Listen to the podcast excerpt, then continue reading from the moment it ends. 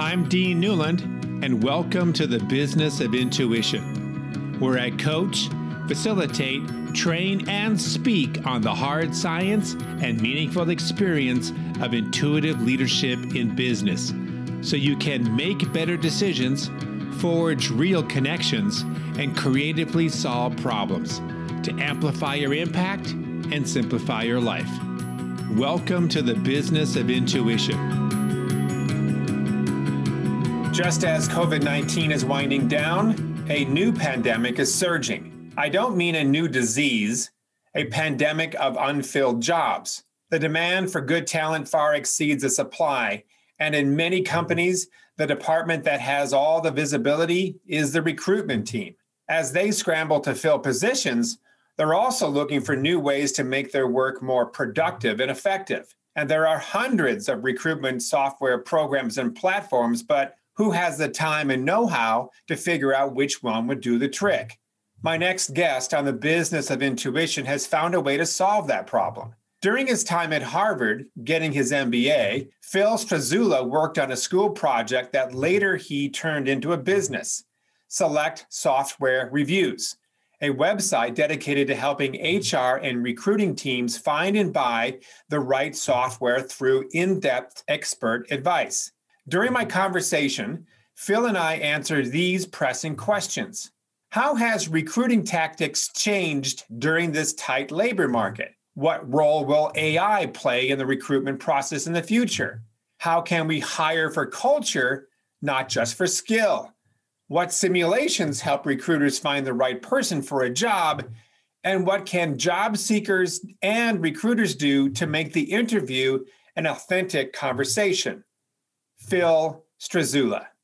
Well, Phil, thanks a lot for being a guest on the business of intuition. I wanted to start off our conversation with something that has to do with a very timely topic. And, you know, as you know, and everybody knows, it seems like right now the biggest issue that people are having with their companies is that they can't get enough people. Recruitment is a real problem. If you just go down any street, You'll see McDonald's offering $15, $16 an hour. I've got a couple of clients right now who have a thousand to 3,000 open recs and they're really scrambling. I mean, this is your space, recruitment. So I guess my first question for you is in this extremely tight labor market, are you seeing any recruiting tactics changing as a result of it? It definitely is a very competitive talent market, especially in more high volume roles where unfortunately some folks are making more money not working than they yeah. would actually getting a job. And I've heard this from business owners, from recruiters. It's actually a hot market for recruiters as well, interestingly enough, because hmm. I think a lot of companies say, hey, we can't recruit, let's let's hire some recruiters. I've seen some companies pay people to come and do interviews, which I think is always a suboptimal tactic because you're going to get people to show up but not show up for the job. The companies that are doing the best have really strong employee value propositions. I think back to the classic How to Win Friends and Influence People book. And, you know, the first half of that book is really framing what you want in terms of what the counterparty wants how do you add value to that person? And I, I, think recruiting is is certainly falls within that bucket. And so I think the companies that are doing the best are framing coming to work for them as a really great opportunity for those potential employees, whether that's somebody that is going to be the manager of, of a McDonald's and has maybe an interesting career path or some sort of other economic incentive to get involved early before some of these unemployment benefits go away. Or if it's even at a company like Google that might be hiring more of a well educated employee who perhaps has a PhD and, and, is looking for interesting challenges or, again, career pathing skills, really meaning and purpose. So I, I think that the companies that are articulating that the best and then have a really simple process that's augmented by the right tools and, and recruiting technologies, those are the companies that are doing the best right now. I heard from a healthcare company, it was a chief nursing officer saying that right now everybody just is more than anything concerned about pay and benefits, and culture is not as important as it maybe it was before. And so I started to wonder and ask this person, is that because of the world in which we live and that's where the mindset is? Or is that a generational thing? Do you see that baby boomers can be recruited for culture and they value that, whereas maybe somebody much younger is more placing a value on money and benefits and culture is secondary. I mean, what's your sense about the different age groups that are now entering the job market and what's attractive for each one? So I think it's an interesting question. And there's certainly always going to be individuals who are motivated by different things. The sort of counterpoint to that is you can see a, a lot of research that's coming out that shows there are people actually who are quitting their jobs in droves as they're being forced to come back to the office. And so they're basically willing to roll the dice, potentially accept lower compensation to have that flexibility. And so that becomes part of this, you know, employee value proposition that we talked about previously. In my opinion, people are different depending on lots of different demographic factors, education, socioeconomic status, as well as age. If you actually look at and there are many headlines out there around Gen Z wants X, millennials want Y, boomers want Z if you actually look at the data, it, it, actually becomes much more confusing as you dig into PhDs across different age groups or people that work at McDonald's across different age groups. And you, you find that those groups actually want very similar things. And so I, I think that, well, compensation is important for the job. It's sort of become table stakes. And if you want the right people, you're going to have to go above and beyond that to offer something that's interesting from a mission perspective or your culture, career pathing, skills, problems people are going to work on, all these things that people really care about who are not just looking for a paycheck. So almost like I want to work with a company that's not only going to pay me well, but is doing well for the community, for the planet, for humanity. Is uh, do you see some of that? Uh, this social responsibility movement is it still alive and well? I think a lot of people care about that. I think it's sort of you know if you think about like the hierarchy of, of needs, right? There's like the Maslow period or pyramid, yeah. and at the bottom it's like do I get a paycheck that allows me to live my life? Do I get health insurance, etc. And then as you sort of move up that stack, there are different things that matter to different people. Some people want flexibility. Some people want really good parental leave. Some people want more advanced benefits like, hey, pay down my student debt. Some people want a company that's focused on diversity and inclusion or the climate or other sort of social causes. And I think it's just really dependent upon different types of people. However, if you're a business owner, if you're a hiring manager, you're a recruiter, you're going to find commonalities in the demographics that you're going to recruit for the most part. And so you should be able to hone in on the things that your talent demographic really cares about. And the, the social political things, obviously, it can be a little bit more challenging, especially if you have locations or you're recruiting in different parts of the country or, or the world. However, most engineering talent wants to be left alone and go into a state of deep work for hours at a time and not right. get tied up in meetings and not get distracted. Most salespeople want a really sophisticated go to market engine that feeds them interesting inbound leads and a strong product. You know, most product managers want X, most general managers, blah, blah, blah. And it, the list kind of goes on. And so it's really about talking to your best people and understanding why did you come here in the first place? Why do you stay here? What do you tell people about this job? Who's a good fit for this job? Who's not a good fit for this job? And all of a sudden, you've got this really robust understanding of how to market your company to the right people. Got it. So, Phil, a little bit about you. I want to get back to the industry and so forth, but you know, as I read your background, venture capital, and if I'm not mistaken, and also Harvard grad, MBA. Why get involved in this space? I mean, and you also describe yourself as being a bit of a tech geek, if I may remember correctly. Why get into this space around HR, software reviews? There's a ton of things that you could have applied yourself to. Why this? What was the need that you saw, and why were you attracted to this? Yeah. So when I was at business school, I, I really wanted to start a business. And so I taught myself how to program and I, I just worked on a bunch of different projects. And one of those projects turned into this HR technology platform that I built for about five years. And two years ago, I hired somebody to run that as a general manager. And I had a lot of extra time and I wanted to start another business because for whatever reason, kind of entrepreneurial guy. You know, I, I love the challenge of building stuff. And I love to learn. I love to teach. And a gap in the market that I saw is that a lot of HR teams are really struggling with what tools to buy.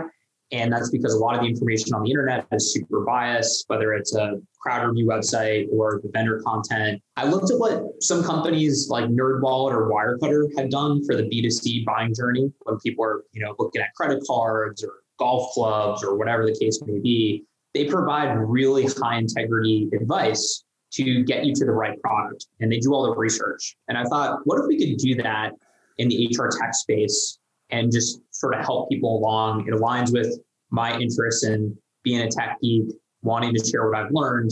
And also, if we can be sort of an intermediary between vendors and purchasers, there's probably some sort of business there as well. Got it. And the cost structure is that the vendor, after they've been reviewed and vetted, they're the one who pays you to advertise versus the person who comes to your site. I'm an HR leader. I don't pay to get access to that.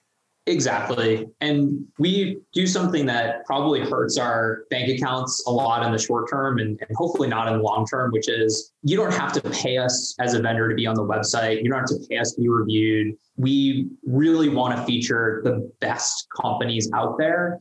And then a very small sliver of these companies will run a advertising campaign with us. And there's a bunch of different ways we can like make them more prominent on our website to get them a little bit more exposure. But we get emails literally every single day that are like, hey, how much does it cost to be on this page or this page or this page? And probably like 85% of those we have to turn down simply because we don't want to be that website that just posts the people who are willing to pay us the most amount of money.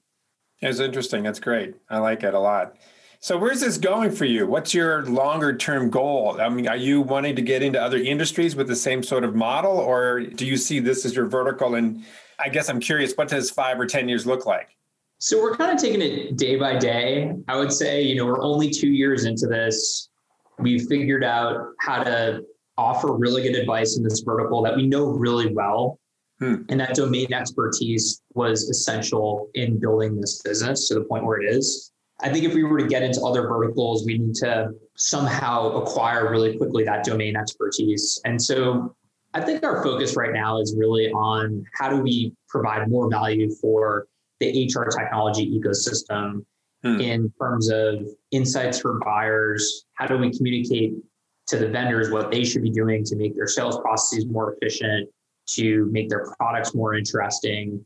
How do we get more people who are great business leaders into this industry and get them excited about what's going on in people operations? Because you know 20 years ago this was like a, a really sort of dark corner of the business world hr right? It was basically hey pay your benefits do your payroll and that's kind of it. It was a paper pusher role and it's become more and more strategic over time. And so we're trying to figure out how do we continue to empower these hr teams? How do we get the right people to upskill other people from marketing, from engineering, from finance to come in and lead these teams as well to have more and more impact on the whole people life cycle in your company? Because that's that's like a huge part of most people's lives is is their work life. So are you saying then I, I don't know everything about your business obviously, but do you provide advice beyond the recruitment phase, meaning after they've been hired?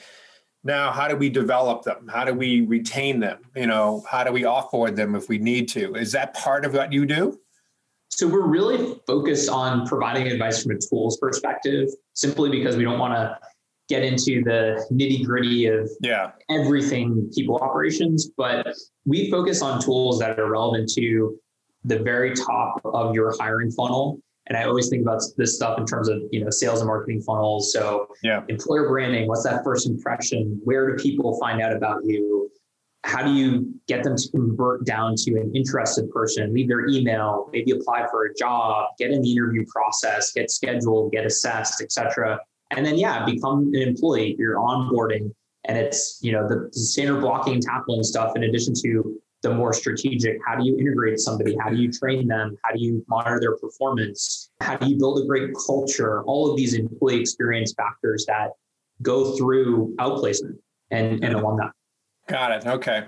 Interesting. So down the road do you see and i saw this on one of your videos so i have to give you a softball throw here. Is AI at some point going to take over this space? And we're just, this is not going to be a human endeavor? The whole idea around recruitment? I think that technology is going to be more and more of a part of it, but it's going to be more of an exoskeleton to a human that allows them to be 10 times stronger, faster, more intelligent than they are today. The robots are good at the robots are good at certain really rote tasks right now and they're they're just getting good at that stuff that's like really basic and formulaic and repetitive. I think it's a long ways away until they can effectively assess a candidate and, and really run the entire process. And so what's cool right now is that you, you do see different AI based technologies that will take off a recruiter's plate a lot of just like really grinded out terrible work and allow them to focus on why they got into it in the first place, which is spending time with candidates, understanding career paths, understanding your organization's strategic mission, values, and executing on your people strategy in a way that aligns with them if we ever get to the AI future, the world's going to be super different, anyways. We're not yeah, getting yeah. jobs, so I'm not too worried about it. I don't think anybody else should be. So, all those recruiters out there listening, don't worry. You still have a job for a few more years. Probably a really long time. A long yeah. time. Got it.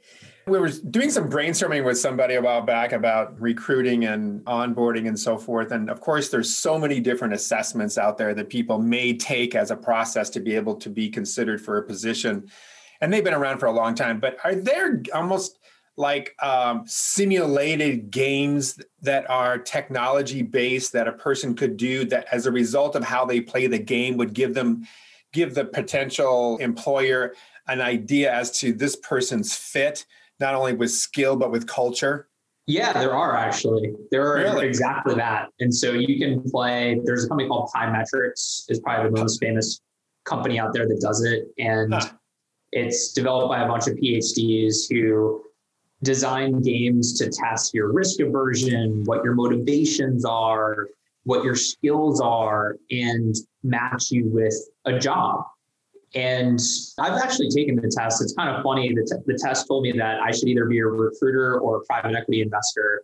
So I'm sort of like maybe, you know, like some mashup of the two, even though they are pretty different. But it did kind of, you know, get at some of my core values. I, I think a lot of these assessments are, they're just a data point. And yeah. again, it's another data point for a, a human being, hiring manager, recruiter to understand this person in addition to their work history and the way they answer questions and all that other stuff to make a hiring decision. And as we know, making hiring decisions are really hard. Like Google has probably spent more money than almost any other company on that. And they've come out several times and basically said, hey, we don't really know what we're doing. You know, like GPA is not indicative of whether you're going to succeed. Where you went to school is not indicative of where you're going to succeed or not. So if they're struggling with it and you know every company is struggling with it it's just about yeah. getting instead of you know flipping a coin it's about being 75% 85% 90% and getting better and better so that you don't have to train somebody and onboard them and then six months later it's not working yeah, I run into this all the time. I mean, our firm does uh, many things, but one of them is coaching. And often we are brought in to coach a new hire that may be perfect for skill, but not for culture. And so we're sort of help them in a sense on board into that new culture. And it always it doesn't surprise me anymore, but I am still taken aback by how much there is this tendency for to hire for resume and then later realize that the person's behavior or value system just didn't match that of the company. And then they almost have buyer's remorse and we have to figure out what are we going to do now? Can we change this person's behavior? Or do we have to let them go? You know and that's sometimes where coaching comes in. Is this something that you're noticing more of these days? And i guess because i'm wondering because we have this tight labor market are we hiring people that we know aren't a fit but gosh darn it let's keep our fingers crossed that we can transform the behavior make them leaders onboard them into our culture, be one of us, even though at first glance it doesn't look that way, but at least they're breathing, they got a pulse, and they can do what we think they can do on its most basic level. Is there more of that happening where we're skipping over culture for skill because we just are so slim in our numbers of people who are applying? I think so. Yeah. I mean, it, it's just really easy to go down that path and, and say, hey, maybe it'll work out. Or, or maybe it won't matter as much as we think, or you know, they, they've got XYZ that's really good. So let, let's pull the trigger on this. Hmm. I, I think also hiring for culture is really challenging. And it's particularly challenging in a world where maybe you want to change your culture. Maybe you have suboptimal things that are holding your business back or holding back some of your goals as a stakeholder in society. And so you're thinking that's not as important as a factor. It's also really challenging to understand after a couple of meetings with somebody whether or not they're a quote unquote culture fit. Unless yeah. you have a really defined culture where somebody you only hire like, you know, frat boys from the South or something like that. You know what I mean? Like it, it's hard to really articulate, I think, what what that culture is and, and who would or wouldn't be a good fit for it. And I think most organizations could probably benefit from somebody that's outside of that culture fit right. coming in and offering a different perspective. Yeah, that's a good point. It's a really good point. And I think that to what you said earlier is that a lot of organizations can't define their culture. Well, let's just show them our vision statement. Let's show them our mission statement. Let's talk about our values, you know, and that's going to be the extent of our description of our culture. But that probably isn't enough to be able, nor do we know how to measure our culture. You know, like how well are we actually living it or not living it? And do we need to change it? I think that's all a really good point. I guess one question for you on this, Phil, as well, but let's just say I'm a person who's looking to get a new job. The time is right because the power has shifted from the employer to the employee. You know, it's like the labor market is sort of similar to the housing market. It's demand is really, really high. So I can be a lot more choosy in terms of where I work. I now want to change jobs. Any advice that you may have for me when it comes to how I present myself to a potential employer, especially in this market? What do you, even though you deal with it on the other side and you have, you know, you're doing things with respect to recruitment, but on the side of the person who wants the job, any advice that you may have for them? I would always put yourself in the perspective of the person sitting across from the table from you. And this is mm-hmm. again like one of the core lessons of how to win friends and influence people, which is a phenomenal book. But yeah, essentially, like, what is that person looking for? How do you make that person's job easier? How do you frame things in a way that is aligned with what they're trying to get out of the situation? If you can do that, first of all, it's a great skill set to have to, to take the other person's perspective. And it's important for you know for sales people but also really any sort of interpersonal interaction i think. If you can do that you're going to have a much higher chance of success versus being in your own head. And there's so many people that i think blame like external factors on i didn't get this because they didn't understand blah blah blah. It's like well they didn't understand that because you didn't present it to them in the right mm-hmm. way and also if you take the other person's perspective you might realize you know I did show up two minutes late. I wasn't shaved. You're a guy. You know, I wasn't wearing a professional T-shirt because I thought it was a Zoom meeting. All, all these other things might sort of pop into your head if you can really take a step back and or you just kind of did an okay job and you answered their questions in the way that you thought you should answer them but you didn't answer them in the way that they would have liked them to be answered to make their job easier to say yes we want to hire this person so I, I think that would be probably what's top of mind for me right now. Understood. Yeah. I want to go back to something you said earlier, and I didn't touch upon it, but I heard this before that people now are having other people go to an interview for them, like a surrogate interviewer or interviewee. I've never heard of that, and and that's people who are doing it nefariously, or they're they're like this person represents me. Yeah, exactly. Almost like I'm the agent of this person. Is that happening now? So there are a couple companies now that are trying to be like the sports agency of professionals, business professionals. So one of the people that actually started CAA, which is that huge talent agency in LA, is is behind one of these things. And I've heard of hmm. at least four or five of them where you pay a membership fee, and I think you even pay some sort of portion of your salary to be a part of this, and you get coaching, you get opportunities that are sort of off market. And I, I never thought that perhaps your agent would go to the interview for you. I think that's a little crazy. It because is, yeah. I want to I want to have agency over my own career path. Like I don't want somebody else explaining who I am and then also taking in the information that I want to understand if I want this job or not. But it wouldn't shock me actually. I actually heard somebody on a podcast interview, God, it was just a couple of days ago, where I can't remember the context of the company, but the person who was in the interview was not the person who was to have the job. They were representing somebody else. And I don't think that the person doing the interview was aware that the eh. person who was showing up was not the person on that resume. It was somebody else. Right. And it was really sounded almost unethical. But I do wonder, to your point, whether we're going to see more almost like agents representing potential hires, you know, and if that's going to be a growing niche industry within recruitment. I think it's unlikely. You hmm. you have third party recruiters, obviously, who do a little bit of that and they help facilitate and they have a weird incentive many times, right? Because they're getting paid by the employer. But at the end of the day, somebody who doesn't want to take control of their own career and isn't capable of doing that, I think that's a really, really bad sign. Yeah. I think I'm trying to understand like what's the breakdown because obviously this works really well with like talent, whether that's professional athletes or singers or whatever. Right. And, and I think the difference might be a lot of those people are very young. They are inexperienced when it comes to business stuff. Their product is much more known as a commodity versus somebody's like skill set or culture or whatever. It's almost like that agent is selling a product that you could like buy off the shelf sort of thing that you can describe in a PowerPoint presentation. And so I think that's probably why it works. In addition to it's just like much more complicated, higher stakes deals. Right. Hey, last quick question for you, Phil. We see this model, of course, we're very familiar with it, you have HR and recruitment as a part of that.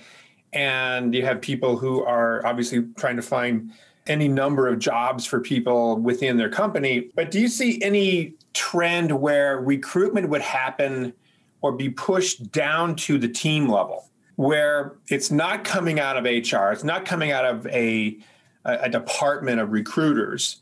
It's actually, I'm a, I don't know, like a product development team, or I'm uh, manufacturing or sales and that we are now in charge of our own recruitment. Maybe we have to be trained in it, but do you see recruitment being pushed down to the local level, or do you think it's always going to stay at this more HR, higher level structure? I think it's already happening in a lot of companies, especially what tends to happen is you get aggressive hire manager who's like, you guys just aren't doing it for me. And yeah. sometimes they're, they're going to hire a third party recruiting firm that costs a lot of money. Or sometimes they're going to say, you know what, I'm going to go out and find that person, or our team is going to go out and find that person. Referrals is the number one source of hire for, for most companies. And hmm. there are technologies that will allow your individual teammates to understand hey, we got this open rec. This person in your LinkedIn network is a really good fit for it. Kind of uses some AI stuff to look at the job description, parse the skills, parse the experience, and then say, hey, Sally, you know, you've got three connections you went to college with. Billy, you've got four that you used to work with. Can you ping those people? And so there's some tech that helps facilitate that stuff. But I think for sure you're going to see more and more, especially in a tight labor market where your internal recruiting team can't do it, teams that'll take it upon themselves. Well, I wasn't even just thinking, not just because the fact that maybe there's a department that feels like their recruitment team isn't doing the job fast enough and they, hey, forget about it. I'm just going to take it on ourselves I'm meaning that there may be that because they are the ones who have to work with that new person, that they ah. would be a better judge of character, a better judge of what's needed from a skill perspective, the dynamics of the team. We're bringing somebody in. All of us have to be somehow involved with that. Better culture integration because we're the ones who are, you know, so it gets us right to that. I'm wondering whether that might also be emerging, not just because we don't like what the fact that our recruitment team is so slow, it's because it makes for a better recruitment. Yeah, I think most companies already involve the team in the process. They're sort of allowing the HR team to do like first cut. Right. Hey, you know, talk to 20 candidates, give us the top three, and then we'll kind of take it from there. Okay. So they're they're already doing that and they're sort of offloading the workload to like a specialist organization within the company. But you're right, they, they need to be involved. Otherwise, you're gonna hire somebody who could have a very different skill set than what you're looking for, especially if you're talking about engineering roles, even certain types of sales roles, product marketing, and there's the whole culture thing as well. Yeah, great. Well, Phil, very fascinating. I think that you're in a market right now that is really needed given everything that's going on in the world. How can people connect to you if they want to learn more about your company and what you're all about? Sure. So you can check out selectsoftwarereviews.com. That's our website. We've got a community on there. If you're buying HR tools, you want to ask specific questions of people in our community, and it's totally free. Uh, you can also connect with me on LinkedIn, Phil Strazzulla with two Z's and two L's. Pretty easy to find. Great. Wonderful. Well, thanks for being on the business of intuition, and I wish you all the best of luck. Thanks for having me. You bet. Thank you for listening to the Business of Intuition. If you enjoyed the show, please subscribe, rate, and review on Apple Podcasts, Google, Spotify, or wherever you get your podcasts. If you'd like to learn more about Dean or Mission Facilitators Leadership, go to mfileadership.com. That's mfileadership.com.